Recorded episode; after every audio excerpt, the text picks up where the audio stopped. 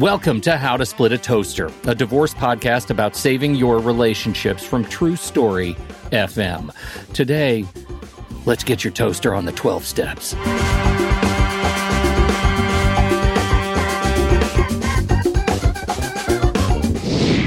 Welcome to the show, everybody. I'm Seth Nelson. And as always, I'm here with my good friend Pete Wright. If you're a regular listener to this show, we hope you've learned a few important things. First, the law doesn't care how you feel. Second, how you feel is the only thing that matters when it comes to rebuilding your life when the law is finished with you. This week on the show, we're talking to Karen McMahon. Karen is a certified relationship and divorce coach and the founder of Journey Beyond Divorce host of the Journey Beyond Divorce podcast and co creator of the 12 step divorce recovery program, all dedicated to helping people navigate both the emotional and practical difficulties of relationships and divorce. Karen, welcome to the Toaster. Hi, thanks so much for having me on. Karen, we're, we're so glad you're here and so interested in what you are doing uh, with your your practice as a divorce coach and helping people through. And, you know, we, we think about the 12 steps. We think about the 12 steps for, you know, the 12 steps, the legendary 12 steps for uh, overcoming addiction and alcohol. And, and um, uh, you have, have rebranded it. What is that all about? Yeah. So part of it is the 12 steps Al Anon in particular uh, saved my life going through divorce. And so um, I've, I always talk about them. I talk about the, the slogans and the messages. And about three or four years into our business, I sat down with my business partner and said, What are the typical emotional struggles that our clients go through? And, uh, and let's see if we can't create a program. And when we really boiled it down, it fit 12 steps. And, and uh, I thought, well, this is great. We're going to have our own 12 step recovery program. And so it is not, it doesn't parallel, you know, the, the 12 steps everyone knows about, but um, it is, it is a powerful program. Well, I, I don't want to necessarily go down uh, a, a, path of you giving us just sort of a, a, liturgical reading of your 12 steps, but I am curious how they shape the experience of overcoming a divorce. Can you give us the, the high points and, and give us a place to start? When people find themselves at the precipice of divorce, the first thing they think about is the attorney and the logistics. And it's like dropping, it's like drop shipping people into a foreign land where they have no map, they have no translation, and, and, but they've already been in a bad situation, right? They've already uh, either their spouse has decided and they feel sideswiped, or they've been ruminating for a while. It's a very difficult decision and they finally made it. And so, what we've noticed in Journey Beyond Divorce is the less regulated they are, um, the longer and more expensive their divorce can be, the less of a of a effective partner they are with their attorney in figuring out the negotiations and the settlement. And when they can pay attention, and here's the key with our 12 step program keep the focus on yourself. When you keep the focus on yourself and you begin to pay attention to your behaviors that didn't serve you through the marriage, they're not going to serve you through the divorce, and you work on those, you not only set yourself up for a better divorce experience and settlement, but you set yourself up for more opportunity to have healthier relationships going forward with your children and any romantic relationships you want. And so that's the foundation of it is my favorite saying is every upset is a setup. Mm-hmm. And when Ooh, nice. you use every trigger, and God knows divorce is filled with triggers, to look inward rather than blame and accuse outward, um, you are on a path to like really solid recovery. Well, I want to point out something right off the bat because you just said something that I was like, oh my God, this happens every day in my line of work. Is I'll get calls from potential clients and they immediately want to start telling me about the other party. They're not focused on themselves. And I will slow them down and say, wait, they're not my client. You're my client. I want to know about you and your goals and how we're going to, I can explain if those goals are achievable and I can go through the lawyerly things.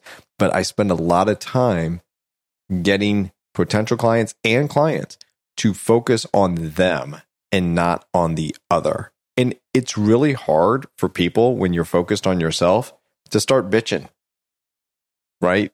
We don't usually blame ourselves and complain all the time. And when I find that, and I'm putting bitching in quotes because I'm not saying they're just complaining about the other side, what they're doing is telling me things that they're concerned about, right? And how it's going to impact them. My point is when they focus on them, we get more work done. We get through the process quicker. They take steps. They feel like they're empowered and that they have agency in the process. In a process, to your point, which I hope people understand, is it is a foreign language. It is a different world. And it's the lawyer's job to try to demystify that and, and get you through it. But focusing on yourself is so key and so easy to do when it's pointed out. Sometimes I have to point out two or three times in the first conversation, Pete, but they get it. And then they know they can call me and talk about an issue, but I'm always going to ask them what are their goals? What are our options? How are we going to get there? Absolutely. And I love that you said that piece about agency because I think that uh, everybody feels uh, out of control going through divorce. You don't have control over your ex, over the courts, over your attorney, over everything that's going to take place and all of the uncertainty. And so you feel very out of control. When we feel out of control, we get reactive, we become a hot mess. Well, when you're focusing on yourself, you have full agency. It's the only place you have full agency. And so when you stay in that neighborhood and you keep your focus there, you can quickly rebuild um, self confidence and clarity and and find your voice and show up better you're talking about agency and being out of control. Is this what you refer to as the monkey mind? Is is that the concept that just sort of out of control space? How does that manifest? Well, the monkey mind um, actually is addressed in uh, step three and seven. So the way I like to describe it is there are there are the facts, and then there's the fiction uh, the monkey mind lives in the world of fiction. And so the fact may be that your ex is uh, the primary earner and told you that he's going to leave you penniless and that he's really angry. What you do with that information, where your fear goes with that information, is you create an entire scenario and you also hear not what he's saying to you, but your interpretation, your fear interpretation of what he's saying. The monkey mind goes off, and before you know it, you're you're espousing things that aren't true. Um, you're reacting to things that aren't true, and you're actually pouring fuel on the fire that you really want to have go out. Oh my God, Karen, this is great because you say calm your monkey mind, which I think is brilliant and very eloquent, and then you say, hey, this is what it means, right? I play that a little differently. When that happens, I play my favorite game with my clients. It's called bullshit. So it's not nearly as as eloquent as, as you're putting it. It's also and a drinking go- game. Man, his firm is amazing. what we really do, I will talk to clients. I will say, "Tell me what your spouse says to you," and they'll say, I'll never have any money and I'll be left on the street homeless. And I say, This is how the game is played. That's bullshit. Okay, what's the next thing they say? and some people take three sentences to pick up on the game. Most people don't. And then I tell them, Don't listen to what he's saying. He's pushing your buttons. They're your buttons. Don't let them be pushed don't go down that rabbit hole. I like your explanation. Don't don't live in the fantasy world, right? And and calm the monkey mind. But that is just great, great advice. Yeah, it just feels so much like if you if you st- like this this is the experience of mindfulness for me. And what I'm hearing is just that that when you feel out of control, if you stop and ask yourself, what right now is fact and truth. Like, what right now can I verify? I can verify this text message. I can interpret it as positive or negative, but I know a text message was sent. That's the fact. I everything else that's going on in my head is a story. I'm not living in fact. I'm living in fantasy, and I just I, I really like that as a reminder to those in the emotional storm to stop to to to build a practice around recognizing when the monkey mind has taken control when you're no longer living inside of fact and truth and things that you can verify, but you've gone into the story. Am I interpreting that kind of? Uh, uh Absolutely. I had a client j- just yesterday, and she had a court hearing, and so she told me what her soon to be ex said. And then she told me why he said it, what he was thinking, what he was planning on doing next. And I said, now, okay, I heard the whole story. Very creative, incredibly creative. um, now just tell me what, what's factual in that. Well, he stood up in, before the judge and he said this. The rest of it was fiction. So then, what part of what he did upset you? Well, most of what upset me was my story. Most of what upset me was the fiction that I wrote. And that's really powerful because once people begin to realize that if I just stop at the fact, I could be annoyed or disappointed, but boy, does my monkey mind take me to complete suffering um, by creating the reasons why and the what's going to happen next and all of this other stuff, which right now is not true.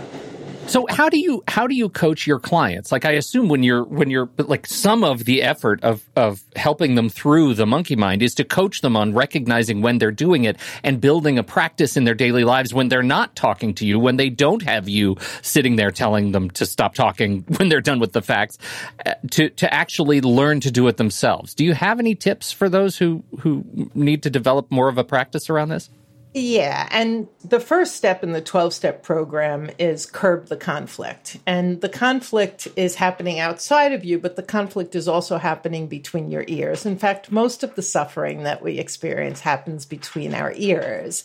And so that's the first thing is we when when we work with a client and help them to understand the difference between fact and fiction. And step one is curb the conflict. So, okay, what happens what happens when you and your soon to be ex have uh, an engagement where you disagree? And they begin to find out that they are highly reactive or that they tend to implode and shut down and and withdraw into their cave and and and don't and they lost their voice and they don't speak it and so now they get to be a victim. Okay, so they see all that. If they can recognize it, do you give them a trigger to say, look, when you feel this way, then you do X? Like, what do they do with that information, assuming they can actually identify that they're in that current state? Pete said it a minute ago. He you used the term their buttons, and so step one, the the the strategies in sec- step one are number one, slow it down, right? So we go from zero to a hundred in a hot second, um, and now you're you're throwing emotional bombs across the room, and there's shrapnel going everywhere. You want to stop doing that. So the first thing you do is the moment you're triggered, you withdraw, you slow it down.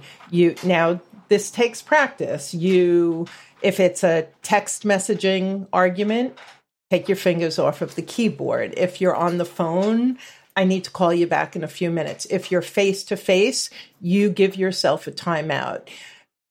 In the beginning, it seems impossible, but it, very quickly, clients begin to realize that if they can slow it down and say, well, wait a second, before I focus on what he's saying, what was that button that just got pushed? And that's a real key.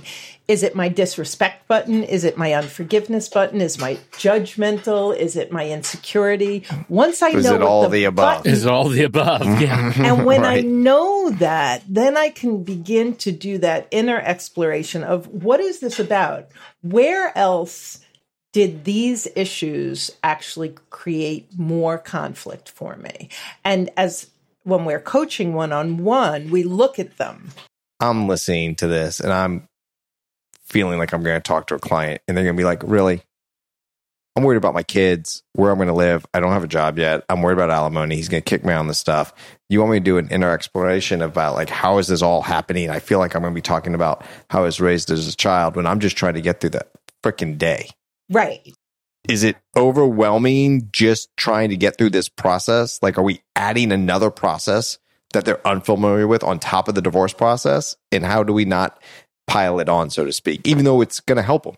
Well, so people who enter the 12 step program, the first thing they say right at step one, they, they all write. They're like, oh my God. It's almost like a light bulb goes on. So, so granted, you and I are both going to have clients where it's like, screw that. I don't want to do that work. I just want to you know, I want to get the divorce done. I want to put the nails to my ex, whatever. But for those people who are like, I am suffering and I need some guidance because I want to be a better parent. I don't want to walk around unhinged all of the time. And I would like a good settlement our point is your settlement is going to be better if you do this work. Your attorney is going to appreciate it because you're going to show up calm, clear, and confident. You're going to be level minded. You're not going to be calling him or her a hundred times on things that they can't do anything about. And so, in 12 step program they say if you go from 0 to 100 if it's hysterical it's historical in those cases, we do actually take a few minutes with the client. And so I was a raving lunatic. I was a rageaholic. I was in your own divorce. In my own divorce, yes. Okay. Absolutely. I was a hot mess in my divorce. okay. Um, I was going through the 12 step program. I've done a lot of personal work, but in the beginning, I was like frothing at the mouth. I was so angry. Um, I was in a relationship with someone who was a high conflict personality. I felt totally out of control. I had two little kids. I was scared to death. And when I began to realize that my behavior was making things worse, that that there was actually something I could do to make things less worse, um, I was all in. That's what I learned through the twelve step program. So, Karen, when you were going through that and you were talking to your lawyer, do you think your lawyer was telling you, "Hey, we need to focus on X, Y, and Z, be less emotional. Let's let's work the problem." Were they communicating to you in a way where you actually heard it, or do you think maybe they were, but you weren't hearing it at the time in hindsight? Like, how did that happen? I think that attorneys, first of all, um, there is so much hostility that people have that is targeted toward matrimonial attorneys. There's such a bad rap for matrimonial attorneys. And when you're walking around in conflict, everyone's the villain and you're the victim. And so so your job is much harder than mine. When they come to me, they're baring their heart and their soul and they immediately see me as someone who's non-judgmental and listening. I'm not directing the legal. They're not mad at me for anything. When they come to us, they're able to create that space, very different than what they do in therapy. To what, in fact, what clients will say to me is, I'm in therapy great, love my therapist, but I still don't know what the hell to do when I'm in this fight with my soon to be ex. And so they don't have that immediate strategy and skill that they need in the moment. And that's what we provide. I want to circle back to this uh, because you, you said something that, that I found triggered a thought and a, and, and a potentially a story. This whole idea of you, your words, frothing at the mouth, right? That you were you were in such an emotional state. There is a a, a wonderful. I, have a friend and a wonderful uh, therapist in his own right, uh, James Ochoa, and he's sort of cornered the market on emotional storms. When you're in an emotional storm, what are the signs and signals that you're in an emotional storm? That you're in a rage state, a hysteria state, a fear state, whatever those states are, and the practice, the mindfulness practice that it takes. We keep talking about how it takes practice to do this The practice is not necessarily to be aware of the external environment about what's going on around you, but to be aware of things like your heart right? Your breathing, your pulse, the things that you, when you feel your heart beating in your throat, you'll know something's gone wrong in the way you're interacting with the world. And I just love the way he talks about that, uh, Ochoa, because it, it brings the space, like all of the practice work, the signal work to things you can control, right? Like your power ends with your skin. You can't, I can't go make Seth do what I want him to do. I can't go manipulate him and do it. I can control me. I can control myself. And so if you walk away from anything with this, look about the 12 steps, it, to me, it seems like let's go inward. Let's look at the actual verifiable, like physiological symptoms that are happening, that are taking place in your body as an indicator that maybe it's time to, to give yourself a break, give yourself a timeout. You don't even need to know what's happening in the world that you're reacting to first. You just need to know to back away from it. Uh, does that line up with your thinking here? It's that's very very aligned because you're really saying slow it down, quiet down enough to understand you. Most of us can wax on quite well about what's wrong with our soon to be ex. Um, it's really understanding. And I have so many clients where, and we deal a lot in high conflict divorce. And, and so they know the shortcomings of their ex, but when they start understanding that they have um, codependent tendencies, that they have lost their voice, that they implode or explode when conflict happens or run away from it. When they start noticing their behaviors, it's like that if it didn't serve you in your marriage, it's not going to serve you raising your teenagers, it's not going to serve you in that next relationship you want to get into. Well, let's be honest. Yeah. Let's, Nothing's let- gonna help you with teenagers. You just went right over that. That's what I'm going with. Pete. Nothing's going to help with raising teenagers. Okay. like, we're trying to get you through a divorce, and we always say it's like one of the worst parts of your life. What we don't tell you is raising teenagers might be worse. Okay. Right, so it's but neck and neck. long, drawn out. You thought your divorce took a long time. 18 is a lot of years. yeah, yeah. okay, so let's, when you, uh, no, do you have something, Seth? I was going to, well, no, I was going to ahead. kind of just kind of talk about that point is that yeah. if you can just control your breathing. And I will tell you, I do this in court because I know that sometimes I can try to make a persuasive argument. If I get kind of jacked up about it, I don't think it's as persuasive as being almost quiet and methodical. Okay. And I, all my trials are in front of a judge. There's no jury, so I don't need the theatrics. Okay. And they hear a lot of divorce lawyers pound on the table. And I think there's a time and a place in persuasive arguments to be more animated than not. And when I feel myself being animated in a spot that I don't think it's going to be persuasive, I really try to dial it back. And one way I do that is just breathe and be slow and methodical. And I think that happens with all of us in all different settings and relationships on whether it's you're talking to your divorce lawyer, talking to your friends, talking with your ex, dealing with your ex, whatever that is. Just the breathe in, breathe out uh, is so powerful and simple. And, and one of the things we often will talk to our clients about is, you know, just just start a breathing. You know, you don't have to call it meditation. Just start with three minutes a day. See if you can work your way up to five. And everyone wants to control their mind, and it's like, no, you're not going to control your mind. I just want you to pay attention to it. And and when you see that story start, which you won't the first time. The story will start. You'll jump on the back of the emotional stallion. You'll go flying off into the wild. And then when your three minute chime goes off, you'll realize that you got lost. And then you keep doing it. And all of a sudden, you notice that you're riding away on the emotional back of a thought and you just let the thought go like a butterfly and you come back and you just start breathing again and just that just that practice of starting to pay attention to where your mind goes and where your emotions go. If you do nothing about it you just notice that's building a muscle so that in the midst of conflict you'll notice. You'll notice your body you'll notice your thoughts and then you can start working on doing something about it. And and the whole 12 steps like step 4 is to be solution oriented rather than problem focused i mean seth how often it's like no i still want to talk about the problem well um we know the problem. We're crystal clear on the problem. All of your agency now is in figuring out the solution. That's a big one.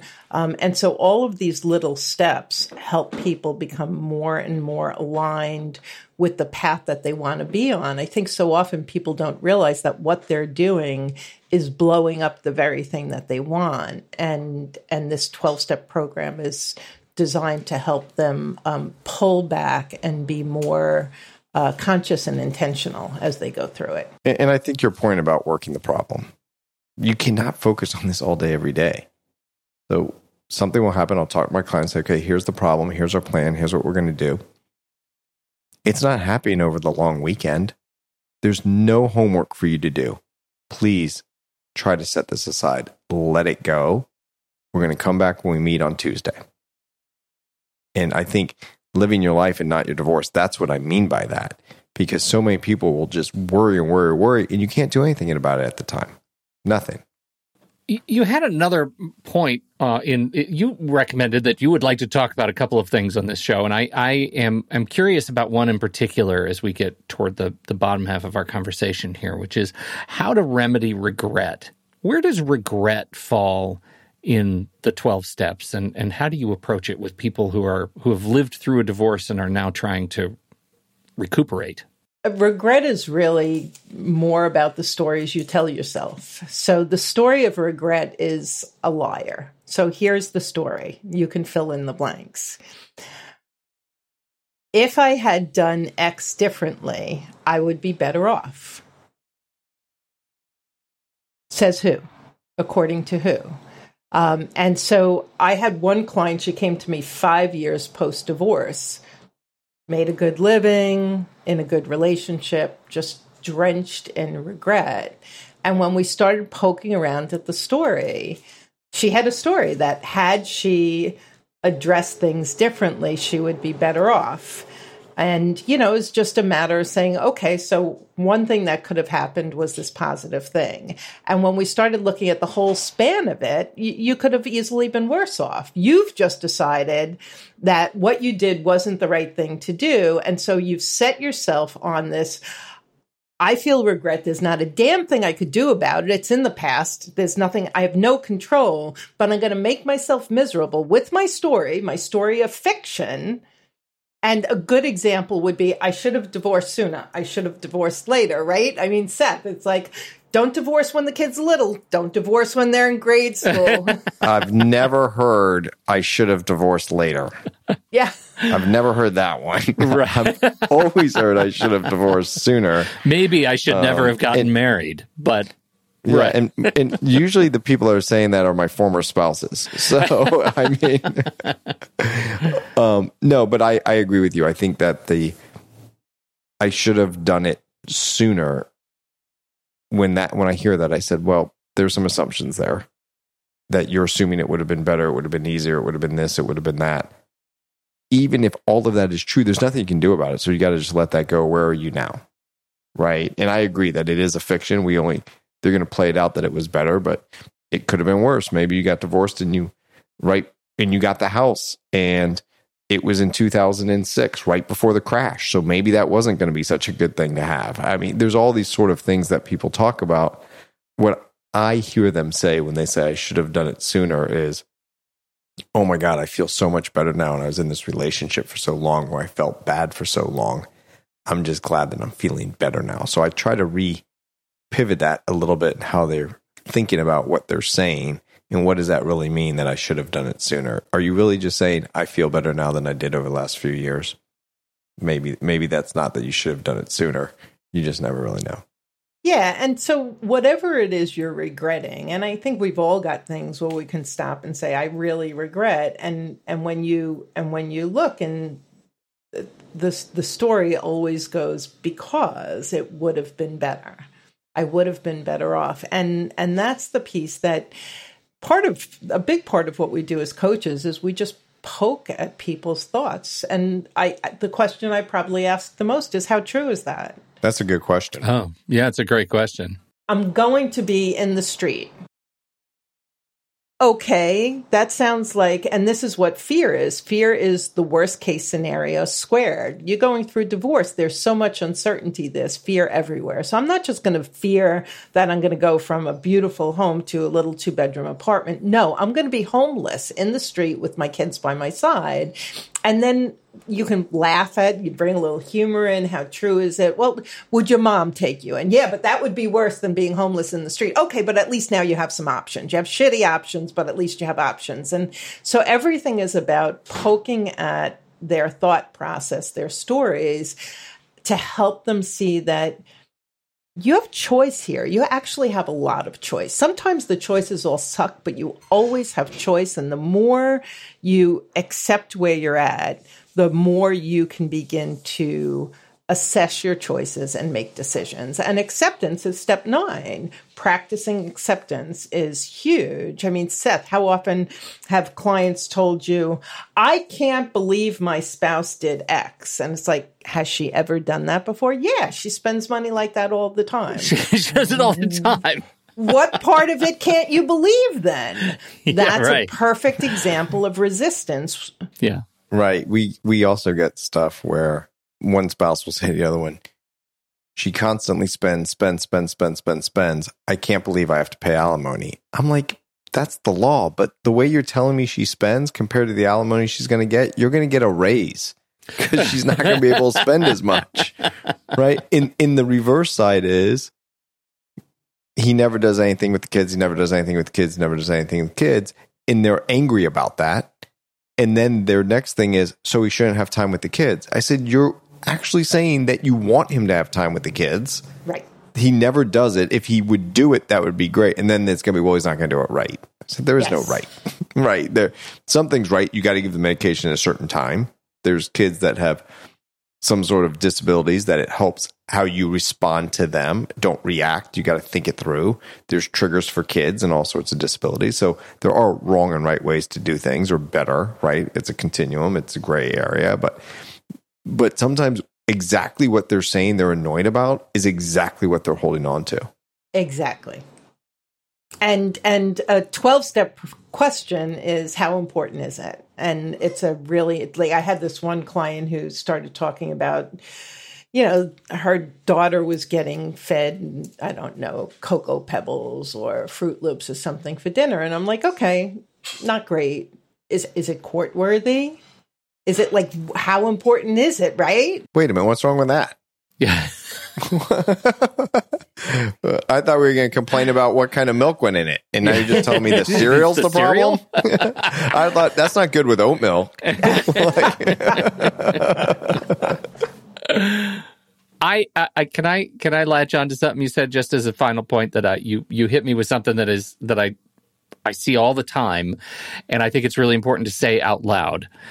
You said you often you always have choices. Sometimes the choices suck. Right? How often do you hear people come to you and say, I don't have a choice? I don't have a choice. I have to do this one thing, XYZ. That goes back to living in fact and truth. I mean, never tell an attorney there are no choices. There's always a choice, right, Seth? That I hear it all the time. I they say, "Well, I don't have a choice. I have to sign this agreement." I'm like, "Whoa, whoa, whoa! No, you don't. We can go to court, and the judge can decide." Oh, but then I'll have to pay all this money, and I might not get my fees paid. That's true, but that's That a choice, right? But it's a that choice. sucks. Yeah. And so, going to trial is going to I'm making up a number. Going to cost you ten thousand dollars. You should be getting another twelve thousand dollars. Is it worth spending ten thousand to get ultimately two more? Yeah. So I think it's always important to figure out what are we arguing about? What's the cost of doing business, litigation? And do you want to even make the choice to argue about it first? So forget about what you're getting or not. Is this something I want to argue about? Is this something that I want to pay a lawyer to go represent me in court and go through that wonderful system we call civil procedure?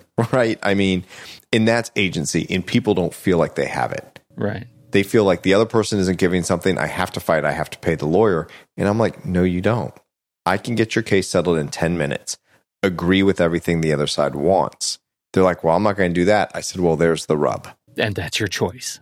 and those are your choices and that's and i think that that's really valuable when a client can step back and realize okay i, d- I do have choice Yeah. And let's be clear about this. I'm not saying that's a good choice, Pete, to your point. Yeah. So don't hear this, listeners out there and friends of our show, like, oh, well, that's not really a choice. It really is a choice. It's a shitty choice. And we all know the choice you're going to pick. You're going to go pick to go, you know, have your lawyer argue for you and get the information so you can make informed decisions and make sure there wasn't fraud and duress and financial infidelity. We're going to go through all that, but there's a process and understanding then the process. That's right. That is 100% the point. And I think one of the best things you can do for yourself and for your relationship with your attorney and for your relationship with your soon to be former spouse is stop, like, catch yourself using that language because the sooner you stop saying, I have no choice, the sooner you get to the part of the process where you're solving problems.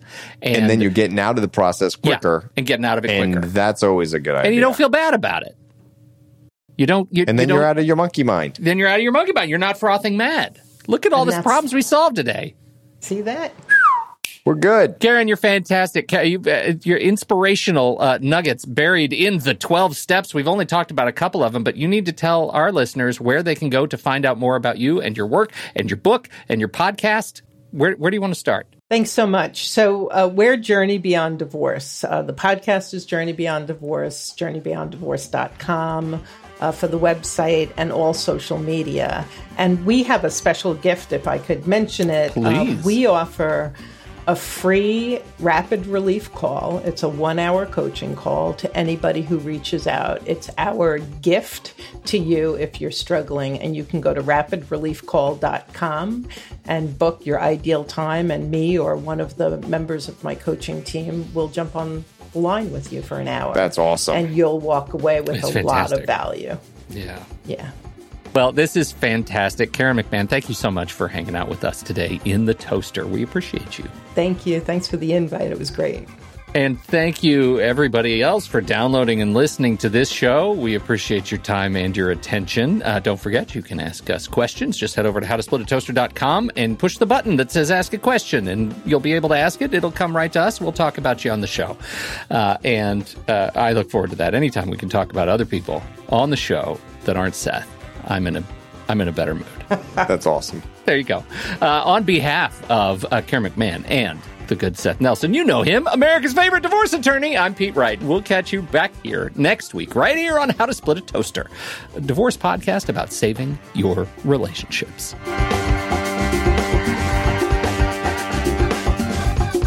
Seth Nelson is an attorney with NLG Divorce and Family Law with offices in Tampa, Florida. While we may be discussing family law topics, How to Split a Toaster is not intended to, nor is it providing legal advice. Every situation is different. If you have specific questions regarding your situation, please seek your own legal counsel with an attorney licensed to practice law in your jurisdiction. Pete Wright is not an attorney or employee of NLG Divorce and Family Law. Seth Nelson is licensed to practice law in Florida.